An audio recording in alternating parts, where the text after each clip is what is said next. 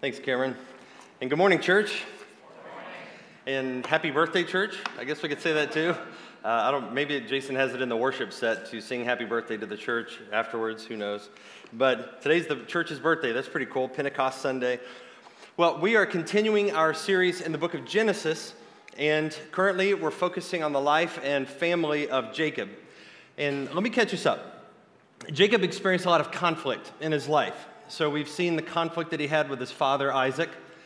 We've seen the conflict where um, he had with his uncle Laban, and conflict that developed between his wives.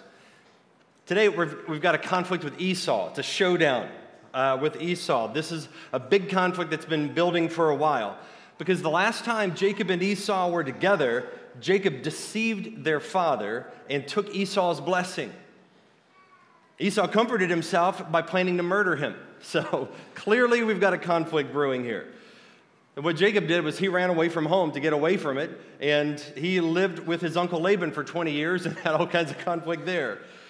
But now Jacob's on his way back home to the land of Canaan, where he was from, where his father and family are. And he's bringing with him all of his family, his, all the possessions and children and all the things that he had acquired while he was with Laban. But also coming back home means dealing with some unfinished business. He's got to deal with Esau. Esau hated him. Esau hated Jacob, wanted him dead. So Jacob needs to confront his past. He's going to have to deal with his problem, his conflict with Esau, and make peace with him. So let's dig in. We're going to start in Genesis thirty-two. Genesis thirty-two. And we'll pick up our story in verse three. And Jacob sent messengers before him to Esau his brother in the land of Seir, the country of Edom, instructing them, "Thus shall you say to my lord Esau, thus says your servant Jacob, I have sojourned with Laban and stayed until now. I have oxen, donkeys, flocks, male servants, and female servants. I have sent to tell my lord in order that I might find favor in your sight." And the messengers returned to Jacob, saying, "We came to your brother Esau, and he is coming to meet you, and there are four hundred men with him." Then Jacob was greatly afraid and distressed.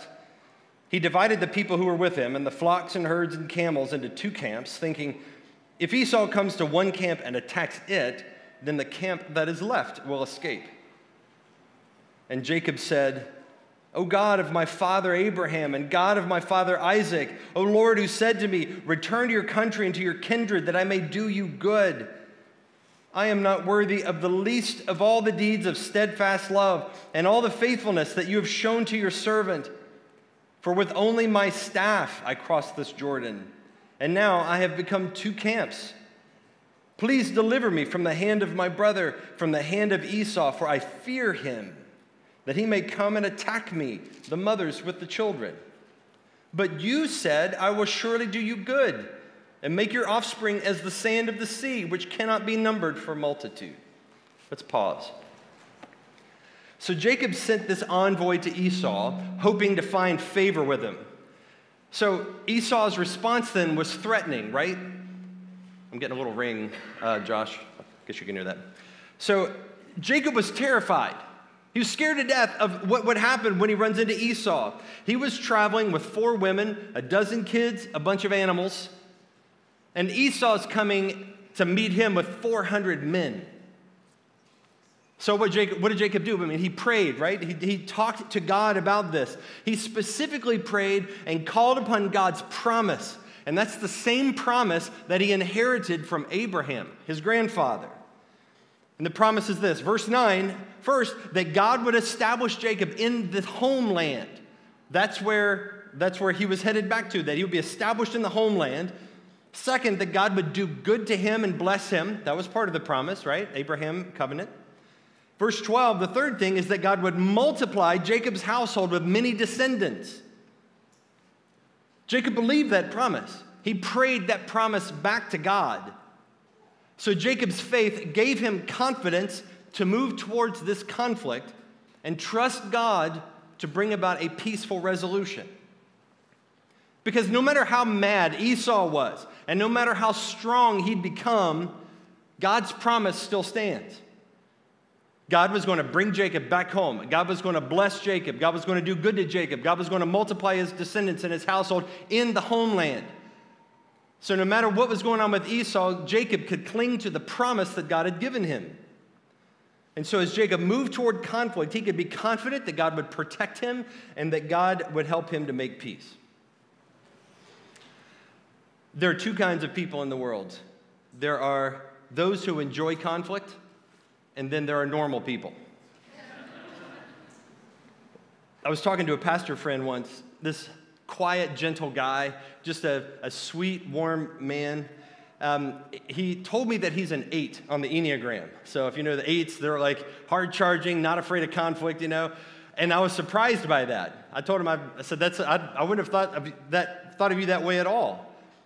He said, why? And I said, well, because you're so peaceable. I figured you'd be a nine, you know, the peace, the peaceable person. And he, actually, and he said, actually, I love conflict. And then I looked at him and I said, what's wrong with you? What kind of person loves conflict? He said, I see conflict as a good thing. It's how people grow. And the thing is, is that he's right. We grow through conflict. And the fact is, most of us hate it. Most of us hate conflict. We would do anything to avoid conflict. Why is that? Why is conflict so hard for us? I think the, the answer is this. Many Christians avoid conflict because they're peace lovers and not peacemakers. Peace is an idol for them.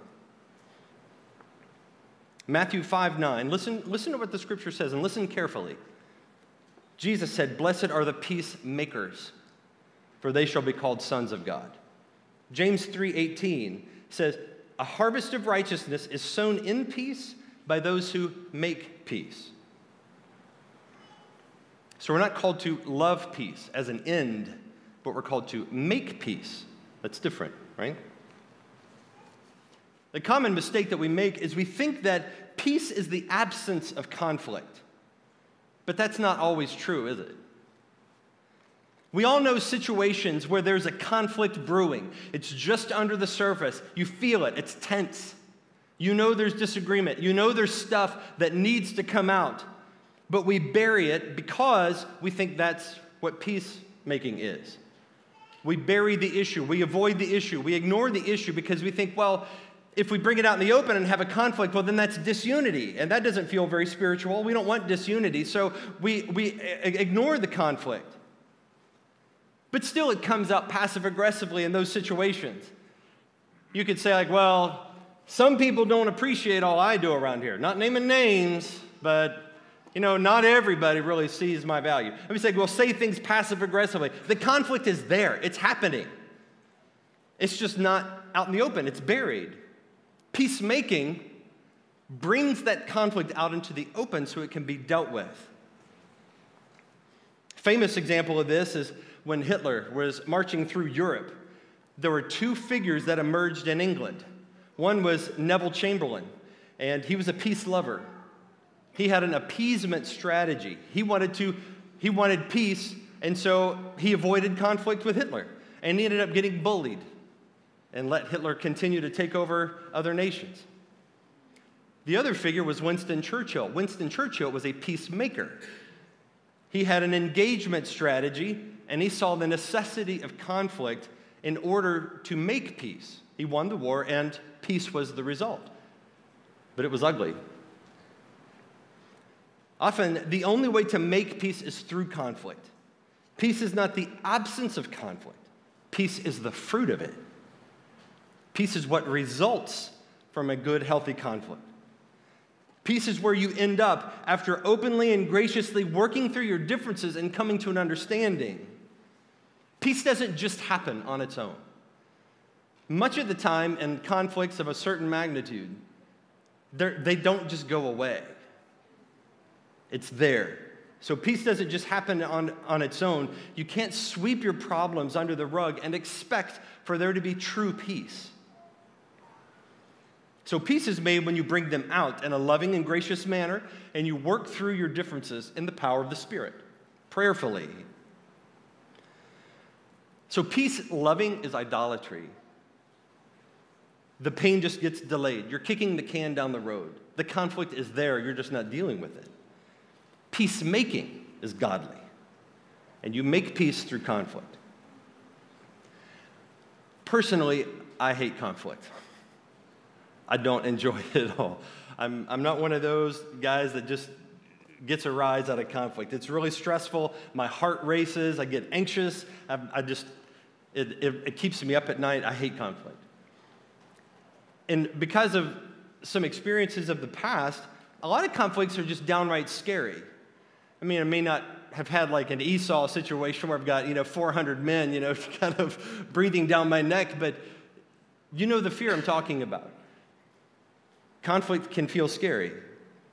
You've got these fight or flight reflexes that uh, are kind of hardwired into our brain, and, you know, you either want to run away or you want to engage and, and get really aggressive. Conflicts can do that.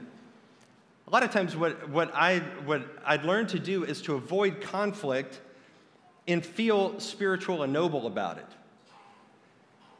So I would be like, look at me, God. I turn the other cheek. Isn't that what you wanted me to do? Look at me, God. I'm, I'm, I'm making peace here. I'm, I'm, not, I'm, not divi- I'm not being divisive. I'm not disunified with other Christians. When really what was happening is I was baptizing my fear of man and my pain and avoidance and dressing it up as virtue. Conflicts don't feel spiritual. I don't know of anybody who, in the middle of a conflict, they feel like they're doing the Lord's work because there's anger, tension, hurt, pain, frustration, all of those things, and none of those things are feelings that we associate with joy and walking in the Lord, walking with the Lord and all those things. So a lot of times when it happens in churches, we'll, it, we'll, we'll call it division. It feels like disunity. And so what we do is, is we, we sidestep problems. We don't talk about issues. So we avoid conflict and congratulate ourselves for not being divisive. And what that does is that creates a toxic environment because the tension is there, the pain and frustration is there, the hurt is there, but you're not dealing with it. So yes, Jesus, what he said, we believe that. Blessed are the peacemakers, but not the peace lovers. And the harvest of righteousness is sown in peace by those who make peace, not by those who love peace, who are just committed to peace at all costs. Before I moved to Cincinnati, I did a church planting assessment. And one, one piece of feedback that was very powerful that I received was, they basically said, your fear of conflict, Michael, will cripple your ministry. That'll be your Achilles heel. I had several Achilles heels, they said, but that was a big one. So your fear of conflict is going to cripple your ministry. Because I tend to be a people pleaser. I care too much what people think of me. I, I hate feeling like somebody's mad at me. And whenever I've had conflict with friends in the church, it feels like my friends hate me now. It's going to ruin the friendship, and they're going to, they're going to leave. And sadly, I mean, that, that's happened more times than I can count, where not just people leave, but friends leave. I've lost a lot of friends, and I've, I've, come, to, I've come to terms with it. You could say I've made peace with it.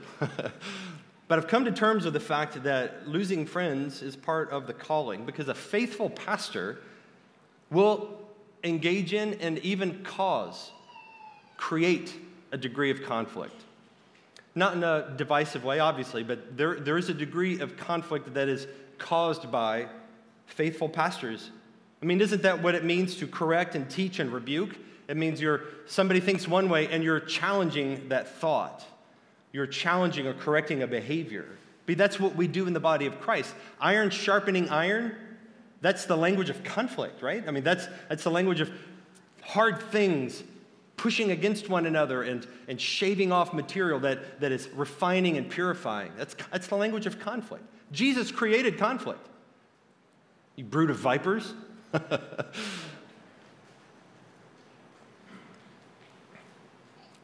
So whenever that happens, that can complicate friendships. A lot of times conflict with the pastor feels to that person like conflict with the church. and can even feel like conflict with God. So I, for me personally, I take comfort in knowing that in a fallen world, as painful as it is, conflict is normal, conflict is inevitable, and if done in a healthy way, conflict can be really good.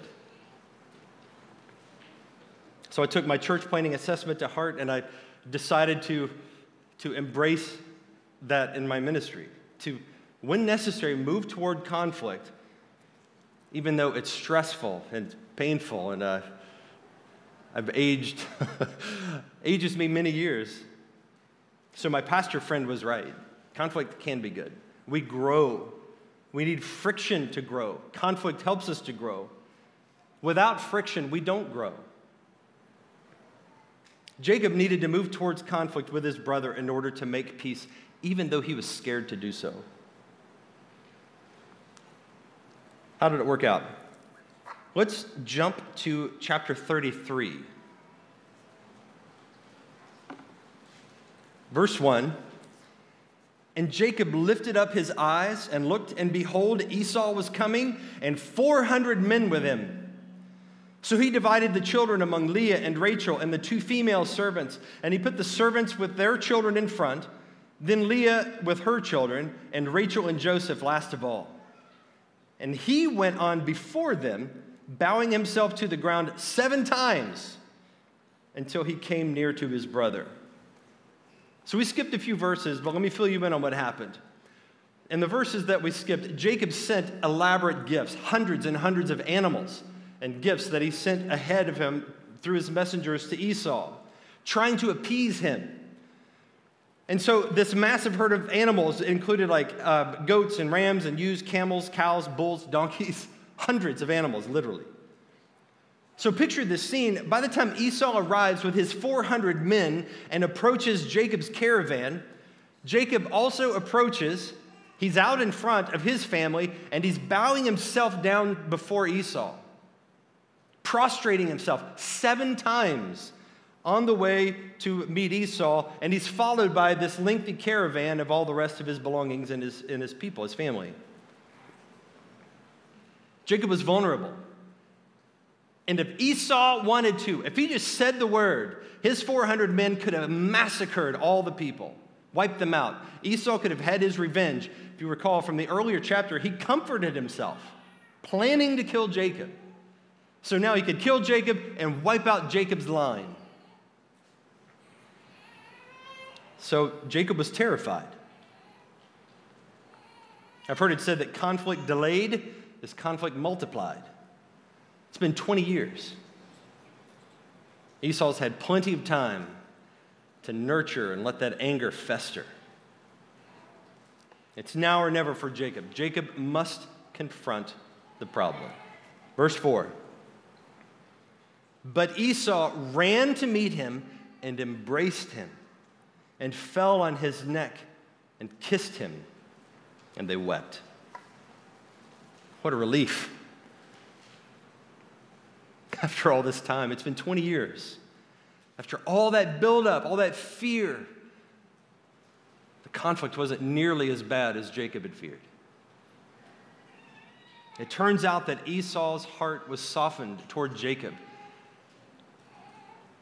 And quite likely, it was softened due to Jacob's efforts to demonstrate goodwill towards him.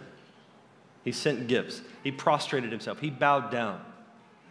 He indicated in every way possible that he wanted Esau's favor, that he wanted it to work out, that he did not mean him harm or threaten him in any way. So in this verse, there's no evidence of animosity or hatred from Esau. He was gracious and warm towards him. He, he seemed genuinely happy. I mean, they hugged and they embraced and cried and kissed. It's a very touching scene. But even still, there's the matter at hand that still needs to be dealt with. They can't just take the emotional feels of the moment and assume that all is well. They do have to address the fact that the last time they were together, Jacob deceived their dad and took Esau's blessing. So, verse four, or rather verse five. When Esau lifted up his eyes and saw the women and children, he said, who are these with you? Jacob said, the children whom God has graciously given to your servant. Then the servants drew near, they and their children, and bowed down. Likewise, Leah likewise and her children drew near and bowed down. And last, Joseph and Rachel drew near, and they bowed down. Esau said, what do you mean by all this company that I met? Jacob answered, to find favor in the sight of my Lord. So here's what's going on. Esau says, what's the deal with all these people and animals that, that you've sent? What's going on? Like, why did you send this elaborate gift in advance? And what Jacob says is subtle. He says, to find favor in your sight. Now, that's, it's a subtle acknowledgement of his wrong. He would not need to seek Esau's favor in this way if there was not a known grievance between them. So this is Jacob's way of asking forgiveness. He's owning up to what he did. He's not being defensive. He's not saying, well, you were wrong. Well, you should have done this or that. He's not doing that. He's, he's taking it on the chin like a man and saying, I did wrong. And he's, he's, making, he's trying to make it right by offering a restitution for what he had taken. Verse nine, but Esau said, I have enough, my brother. Keep what you have for yourself. So Jacob wouldn't have known this, but as it turns out, God had blessed Esau also in the twenty years. Esau had gone to, had lived in another place, and he had been abundantly uh, blessed and provided for. So God had not forgotten him either. So Esau did not want nor need Jacob's gift. Verse ten, Jacob said, no, please, if I have found favor in your sight, then accept my present. Note that word, accept my present from your hand. For I have seen your face, which is like seeing the face of God, and you have accepted me. Please accept my blessing. Note that word. Please accept my blessing that is brought to you, because God has dealt graciously with me, and because I have enough. Thus he urged him, and he took it. Up until this point, the gift that Jacob sent to Esau, he called it a present. But in verse eleven, that word changes, and that's what I want you to notice. It was called a present before. In verse eleven, he says, please accept my blessing. Do you remember that word from before? That's exactly the word for what Jacob took from Esau when he deceived his father. And then Esau cried, oh, father, do you have a blessing for me? Please bless me also. Do you remember that? Jacob took the blessing from Esau, and now Jacob is returning. He called it a present before, but verse eleven, he changes the word to blessing, indicating he is making restitution. Please accept my blessing. He's making it right. Verse eleven says he's doing this because God has dealt graciously with me, meaning on the basis of God's grace, he can repent and seek Esau's forgiveness. And the, and the reconciliation between them is enabled by God's grace that has been given to Jacob. Now, there's a lot that we can learn from this story about conflict and making peace and reconciliation, but we're going to We're not going to go any further in the story this morning. What I want to do is talk about four application points about conflict from this story. The first one, and well, as we do this, I want you to think of a conflict, not just a spat with, with a friend or spouse or something, but th- think of a conflict that is, to you, it's big. Maybe something that's unresolved, and apply these things to that conflict. As, as we go through this, see what the Lord would have you do um, toward that conflict in these points. First one, rely on God's power through prayer. Jacob approached the conflict with much prayer, and, and a part of the text that we skipped is like he actually wrestled with God. Now, we'll hear about that next week. We skipped the part where he wrestled with God, so next week we'll get to that. But all of this is part of the The, the theme of prayer. He's, he's got this conflict with Esau looming, but before he deals with the conflict with Esau, he's wrestling with God, and he's dealing with his own conflict with God. He's praying. He's claiming God's promises. And whenever we have a conflict, we need to do the same thing. We need to take it to the Lord in prayer and trust God's power to work through the conflict for our good and the good of the other person. So we need to start by confessing our own sin. We need to ask God to show us where we're at fault. If you're blind to your faults, it's, it's going to be more difficult for you to have healthy conflict if you're not acknowledging them. But if you can recognize your fault before the conflict begins, then you're not relying on the other person to point it out for you, because it's probably what the conflict is about. It's like you have your faults, they have their faults, and the conflict is about pointing out each other's faults to each other. But if you can see them in advance and deal with them, take them before the Lord, then you're able to engage in the conflict from a healthy place with repentance and humility. So when you pray, you can ask God to give you a peaceful resolution. That's what Jacob prayed in verse eleven in chapter thirty-two. Deliver me from Esau. He, are, he knew he needed God's help. So a healthy conflict can be good and clarifying and fruitful. An unhealthy conflict can do a lot of damage. Healthy conflict is approached prayerfully in the power of the Holy Spirit. Unhealthy conflict is done in the flesh, flashes of anger, human effort.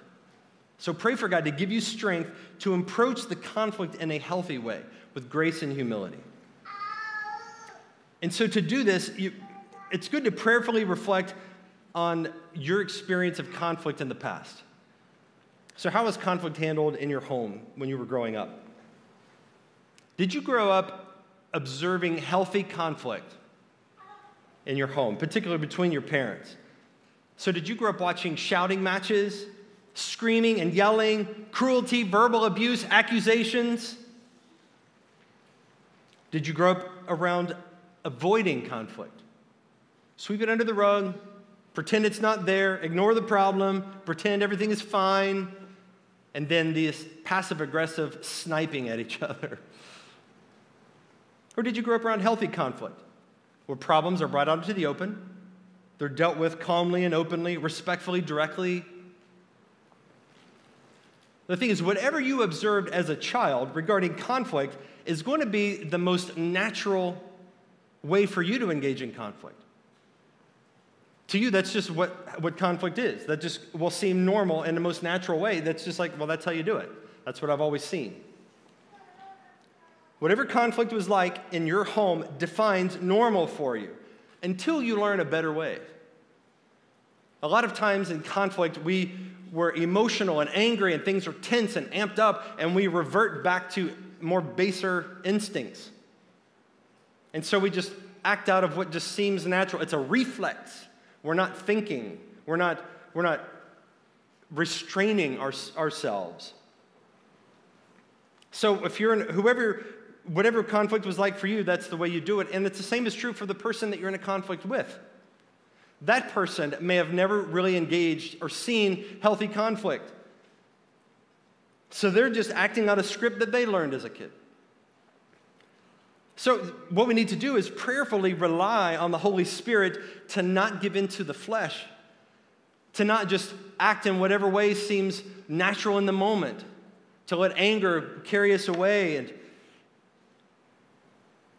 your emotions in a conflict will flare.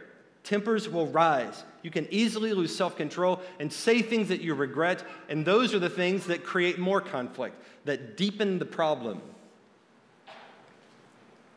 But we have prayer. We have the Holy Spirit. We have the power of the Holy Spirit.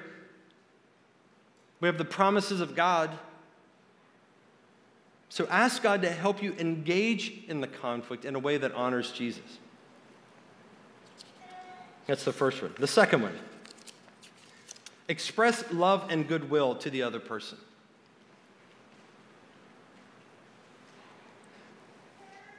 Jacob was over the top in expressing grace and humility. He had the, the gifts that he sent. He bowed down seven times. Everything that he did was, it communicated that he does not mean any harm, that he is not a threat to Esau. Even though he was scared to death. I mean, imagine the emotions he would have felt in that moment. He's thinking, This could be the end of me, literally. Esau is coming with an army. And so he prostrated himself and did everything he could to demonstrate that, Esau, I am not a threat. I'm not treating you like an enemy. He said, I, I fear him. He may come and attack me and the mothers and the children. He knew that was a possibility. And whenever he spoke to them, he said things like, your servant, referring to himself. He called Esau, my lord. Very humble and deferential. So he let his guard down, and what's interesting is Esau did the same. Esau responded to that. Do you know what mirroring is? Mirroring is like a, an idea, according to Wikipedia. Um, people subconsciously imitate each other in conversations. You ever notice this? Like if, you're, if, you're, if you're like this in a conversation, the other person will probably do the same thing. It's just, it, it's, a, it's, a, it's a thing that we do without even thinking about it. We, we, we react to one another. We mirror each other. So we mirror each other's gestures, attitudes, and speech patterns, and that's a, it's a subconscious way for us to build rapport with somebody else. And this is true especially with close friends or family. So if you treat another person like they're your enemy, they're likely to respond to you like an enemy. If you treat the other person like they're your friend, then they're more likely to respond to you like they're your friend. You, you, you can... You can act in such a way that invites a certain response that is healthy. And we see this in Proverbs fifteen one. One example among many I could quote, but fifteen one will suffice. A soft answer turns away wrath, but a harsh word stirs up anger. Do you see that? It's, modern psychology would call it mirroring, but the scripture is more direct.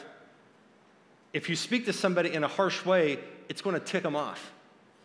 If you speak to somebody in a kind or gentle way, then it's going to turn away their wrath. That's practical wisdom for conflict. Harsh words escalate conflict. Gentle words de-escalate conflict. So if you get emotional and raise your voice and make accusations, you're daring the other person to respond in the same manner. But if you're calm, if you speak in a disarming way, with a spirit of encouragement, yet speaking firmly and directly, there's a good chance they will mirror that too. So what Jacob did was he expressed love and goodwill. We can do the same thing. We can speak and communicate in such a way that says, I'm not your enemy. We're not enemies here. I care about you. You can say those words. We're in this together. We're, we're going to work through this. We've got differences, but we're going to figure this out. You, you can say that to a person, and that, that can be disarming. It can help the other person to not feel as though you're like Esau with four hundred men coming to hack him to pieces. Here's a third one. Number three. Listen carefully, speak directly, watch your temper. Kind of, kind of a three for one there. Listen carefully, speak directly, watch your temper. So if you're the kind of person that your temper flares up in a conflict, here's a verse for you. Ready? James one nineteen. Know this, my beloved brothers, let every person be, here we go, quick to hear, slow to speak, or tweet or write, whatever the case may be, slow to anger. For the anger of man does not produce the righteousness of God. Hate that verse. Quick to listen, slow to speak. Don't be impulsive with your words. So when you pray, when you, if you have the opportunity to pray and prayerfully prepare for a conflict, specifically ask the Lord to give you the, the power of listening and the self-control to not speak too quickly. Don't speak emotionally, impulsively. And you know what they say, God gave you two ears and one mouth for a reason. So you would listen twice as much as you speak. So whenever you listen, do like practice active listening. Work hard to listen carefully and charitably. This is a big one. This is a big one. When, whenever you're reflecting back to a person what they've said or what you think about them, make sure that you're not taking the worst possible version of their words. Listen charitably. That means that don't just assume the worst about them and their intent. Because a lot of times in conflict, we get tongue-tied, we speak clumsily, and if you're arguing with their miscommunication rather than their heart or their intent, then you're making it worse. Like, engage in conflict based on what they actually mean, and that means a, give them the benefit of the doubt. Like, listen charitably to what they say. Don't just assume that they're the worst version of what they're saying. Don't interrupt them. I find it helpful to take notes. So whenever, whenever I'm in a conflict with somebody, I get a notebook out, and I, I, I write things down. I try to, I try to listen. I'm like, tell me more about that. Tell me something. And that way, rather than giving my rebuttal live in the moment, I can, I can hear all that they say. I'm like, make your case. I want to hear all of it. Get it all out. And when they're done, is there more? Is there more? Have you said everything you need to say? Is there anything you've forgotten about? Take a moment to think about it. Like, I want to hear all of it. And I'm, I'm taking notes, and then, okay, let's, let me hear, let me reflect back to you some of what I've heard. And so I'll ask clarifying questions. I'm, I'm hearing you say that I'm the worst person you've ever met. Is that accurate? I'm like, no, no, that's not what I meant. Okay, okay, well, tell me again. Maybe I didn't get it right. But reflect back to them and ask them, like, is that it? So that way, by the time that, by the time they're done speaking, they felt like they've, they've been heard and not pounced upon. When you speak, identify and address specific behaviors, but try to avoid attacking them personally. We don't need to, we're, we're not out to destroy each other, or it, it's not about winning. Winning is when peace is made, and, we're, and when, when Jesus and his truth is present in the conversation, that's winning. It's not when you've won and you've defeated your opponent. It's about Christ being glorified, and, and for both of you seeing your sin, repenting, confessing, and God is honored in the peace that is made in that context. It's not about beating them. So make sure you have the right win in your mind. So when you speak, you don't want to attack them personally. So a personal attack sounds like this. You're always so mean. Why are you so selfish all the time? You never consider other people. Why are you so proud? I mean, all of those things, those are personal attacks. So when you speak with a personal attack, it, it can make a conflict seem hopeless, because now you're not just arguing with a thing that happened. You're, you're saying, like, well, I, I'm being rejected personally. So it ratchets up the emotion, and it puts the other person under a, a pile of shame. And with personal attacks, we're often exaggerating the truth. We say words like always and never. Notice that? Well, you always do that to me. Really? Always? There's no exceptions? Always? But it's, we're speaking from emotion because we want to be heard, and we and so we're exaggerating, we're, we're building it out bigger because we want the emotion that we're feeling about what the other person did to be heard. And so we speak with personal attacks, but that usually makes things worse. So it's best to focus on behavior. Don't say, why are you so heartless and cruel? You could say, what you said last week was cruel. I was hurt by that. Instead of saying, you're such an idiot, you should have known that would backfire, you could say, that wasn't wise. Let me tell you why I think that's the case. You're, you're dealing with the thing and not attacking the person. All right, number four. This is the last one. Number four, own what's yours to own and make it right. And forgive what's theirs, whether they own it or not. This is the hardest one. Own what's yours to own and make it right, and forgive what's theirs, whether they own it or not. The thing is, in conflict, most people won't own as much as you think they should. And you probably won't own as much as they think you should either. So it goes both ways. That's why it's a conflict. You disagree. Do you know this? Every year around the world, one point three million checked bags at the airlines go unclaimed. one point three million checked bags go unclaimed every year. So you can just imagine at the terminal in the baggage claim, you've got these suitcases that circle the carousel round and around and around, and nobody's claiming them. Nobody's saying, I own that and I'm taking it. And in all of our conflicts, there's going to be some personal and emotional baggage that goes unclaimed. Problems from our past, or times we've been burned, unconfessed sin, even subconscious things we're not aware of. Those things are in the unclaimed baggage, and the other person has them too. It's different things, different experiences, and to a different degree, a different amount. And all of that unclaimed baggage, it clouds our judgment.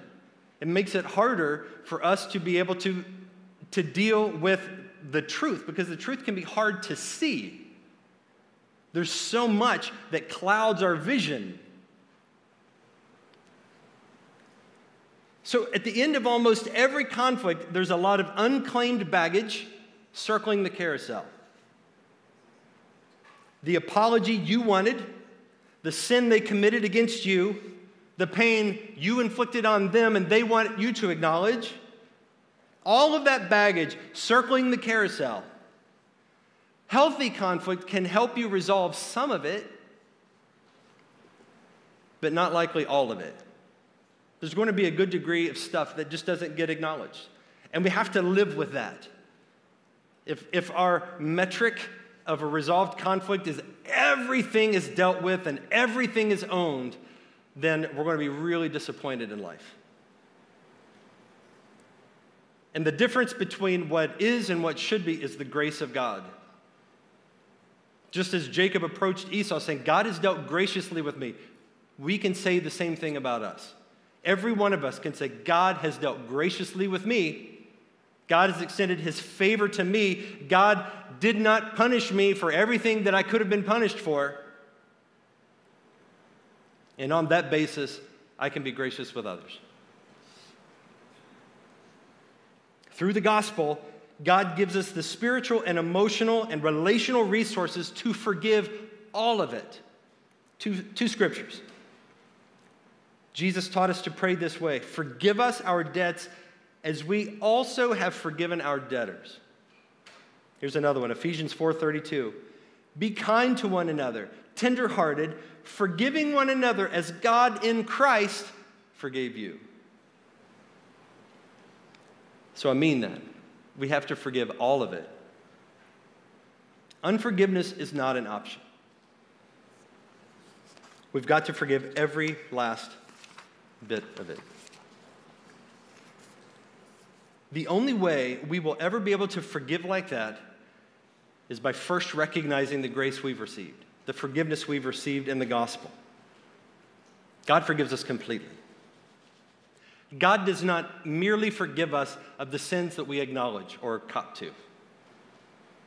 God forgives us of all of our sins. There's this thing in the Old Testament about unintentional sins. Look it up. About a dozen times in the Old Testament where there are practices that God's people are to enact ritualistically as a way to acknowledge their unintentional sins or sins they may not even be aware of. So what God has promised us in the gospel is that we're forgiven of all of our sins, even the ones we don't confess or acknowledge.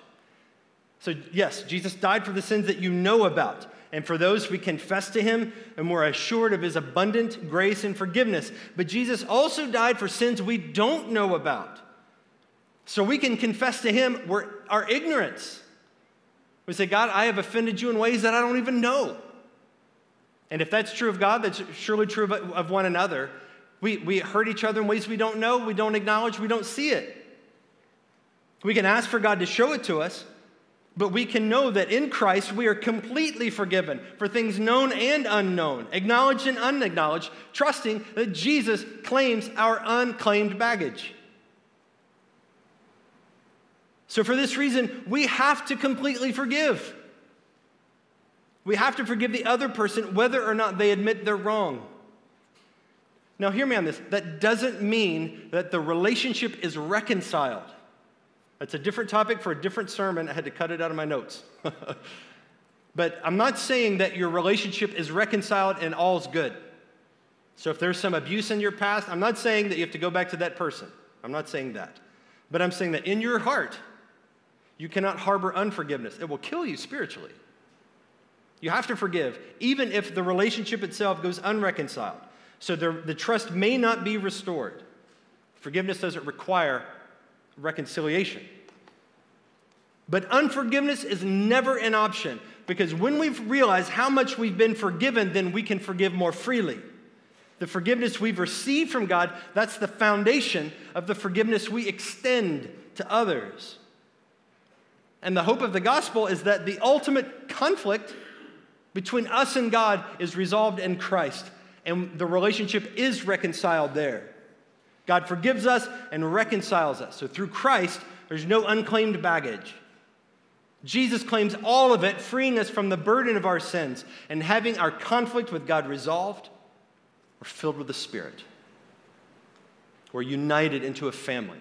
One body, one Lord, one Christ, one baptism, one God and Lord of all.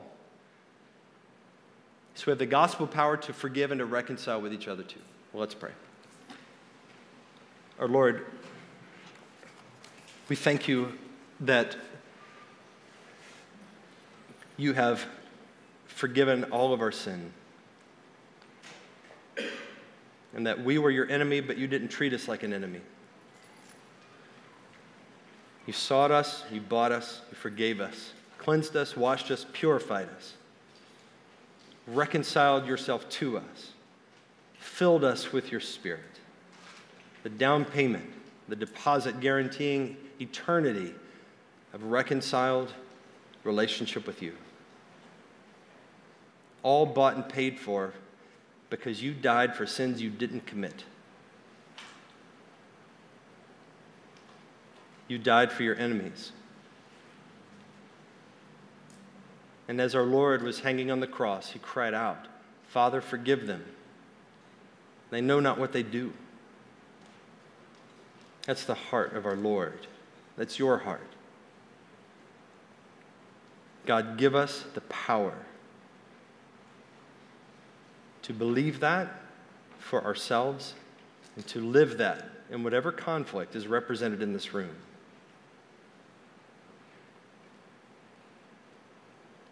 Lord, I'm sure there are conflicts on our minds that, that we're going through that we have to surrender to you. And so, Lord, I pray that you will give wisdom and all the nuance and things that we didn't talk about, all the variables. I pray, Lord, that you will You will grant your wisdom in community with one another through prayer. Give everyone that needs to engage in a conflict. Pray that you will give them the grace to do so in a healthy way. Lord, thank you so much for the forgiveness and the grace and peace that we can have, and help us to extend that to others. Give us humility. Give us repentance, Lord. Grow us in maturity. And now as we come to the table, we eat and drink and celebrate the body and blood of Jesus who made it possible. We pray this in the name, the name of the Father and the Son and the Holy Spirit. Amen.